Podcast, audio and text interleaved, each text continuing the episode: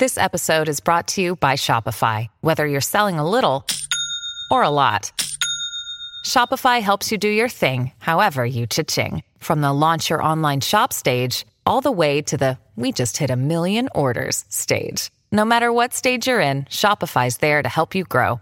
Sign up for a $1 per month trial period at shopify.com slash special offer, all lowercase. That's shopify.com slash special offer. Health privacy laws haven't really changed since 1996, but the collection of health data certainly has. I'm Tanya Hall, and joining me is Dr. Brooke Grindlinger, Chief Scientific Officer for the New York Academy of Sciences. Welcome, Dr. Grindlinger. Thank you so much for having me today. Absolutely. What is the mission of the New York Academy of Sciences and summarize your role there? So, for more than 200 years, the New York Academy of Sciences has been bringing together people that are at the forefront of science and technology. And we're trying to drive innovation by supporting scientific research, science education, and science policy. And we're really interested often at the intersection of where science meets society.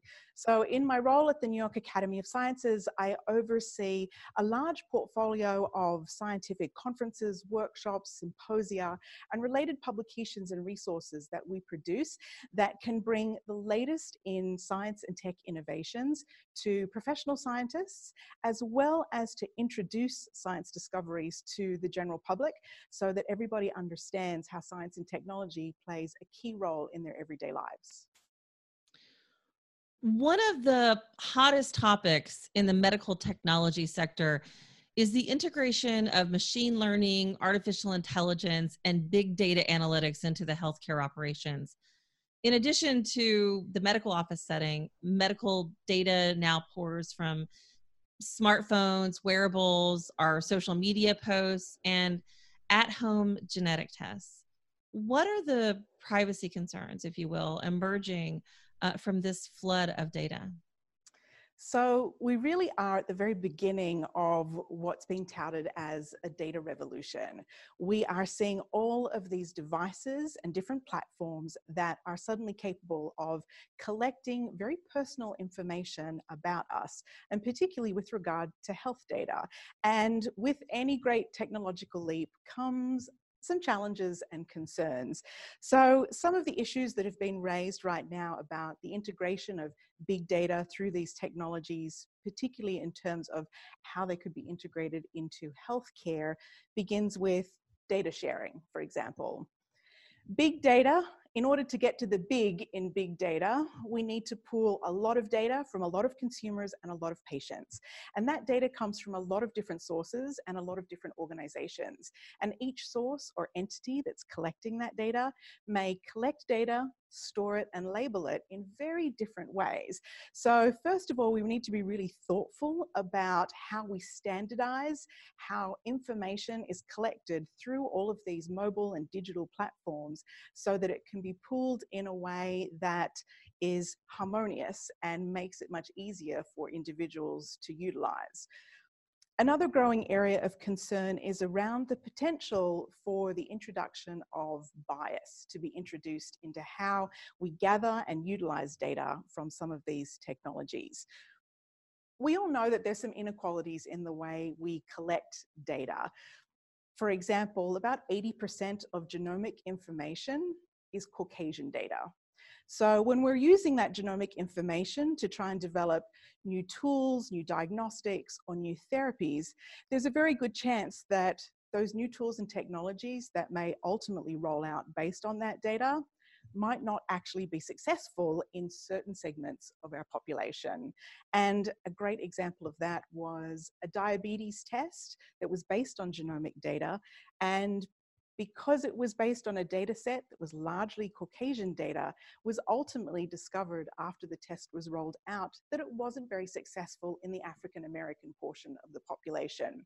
So we really need to appreciate that we can't just be collecting data on relatively healthy, young, white, often male individuals in our population.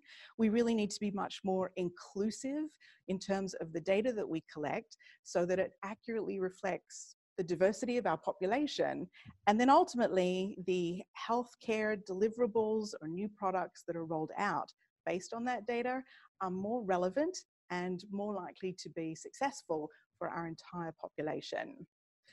And beyond the potential to introduce bias, there's also some concern around can big data be used to discriminate against certain individuals? So all of this data that's being collected about us, whether it's in the doctor's office or on your smartphone or smartwatch, that's being uh, de-identified and it can be shared with all sorts of different organizations and there's the opportunity for perhaps some of that information to label certain consumers in a way that might negatively impact them. For example some consumers have had difficulty getting life insurance or are being charged higher premiums because of specific unique health data about themselves so we want to really be able to protect consumers so that they know how data about them is being used to make decisions that could positively or negatively impact them. And then the last one I'll mention is the concern around privacy and ownership. Today, big data is really big business. All of this data that's being collected, can be de-identified and packaged together with data from many, many other consumers and patients. And then that data package can be sold to data brokers. And data brokers then will sell that information to all sorts of other organizations. They might be organizations doing very highly respected medical research in an effort to identify new therapies or diagnostics or they might sell it to organizations that are purely interested in data about us for commercial reasons. So we have to be very thoughtful about the privacy safeguards that are put in place. And a question's also coming up about who's profiting from all this data. And if my data is being collected by a company, should I have the opportunity to profit from that information? Should I license my own data? Maybe collect royalties from it? So there's really interesting questions coming up about who owns your data, who sees it, who can sell it, and who they can sell it to. That's a really interesting ethical dialogue right now. Tell us about the Protecting Personal Health Data Act that was recently introduced into the US Senate. So this is a bipartisan bill that was just introduced last Friday, June 14th, and it is really trying to close the gap around some of these uh, privacy and security issues that have come about because of the digital revolution in the way today we can collect data about many different types of people from many different platforms. Uh, many people are probably familiar with HIPAA, the Health Insurance Portability and Protection Act. And that guards against, um, it puts rules in place about how uh, healthcare providers and medical insurers can share sensitive health data about you. HIPAA was brought into legislation in 1996. And it's pretty funny when you think about 1996, Google wasn't even incorporated yet. So Today, we live in a very different digital world, and laws like HIPAA haven't really caught up to the current digital and big data world that we live in. So, this new act is trying to zero in on where those gaps are. And it's specifically looking at health tech apps that we often have on our smartphones or other devices. It's also looking at, at wearable devices like Fitbits and another category that it's expressly zooming in on is direct to consumer at home genetic testing kits. All of the data, personal health data that these different platforms collect about us is being collected well outside the boundaries of privacy and security that's covered by HIPAA legislation. So I'm really encouraged to see this proactive effort to try and protect consumer privacy and safeguard data. But I'm also hoping that we can strike a balance such that we're not stifling innovation because we have an incredible opportunity to use these tools and technologies in big data to really drive forward some incredible advances that will help boost the health of our society and individuals around the world. Thanks again, Dr. Brooke Grindlinger, Chief Scientific Officer for the New York Academy of Sciences. If somebody wants to connect with you, Brooke, maybe they want to find out about, more about the work that you're doing at the New York Academy of Sciences, or maybe they want to connect with you personally. How can they do that? For those that want to learn more about the New York Academy of Sciences, I direct you to our website, www.nyas.org.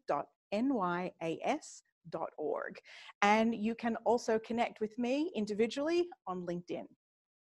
Sounds good. And if you guys want to find more of my interviews, you can do that right here or go to my website, tanyahall.net. Thanks for watching.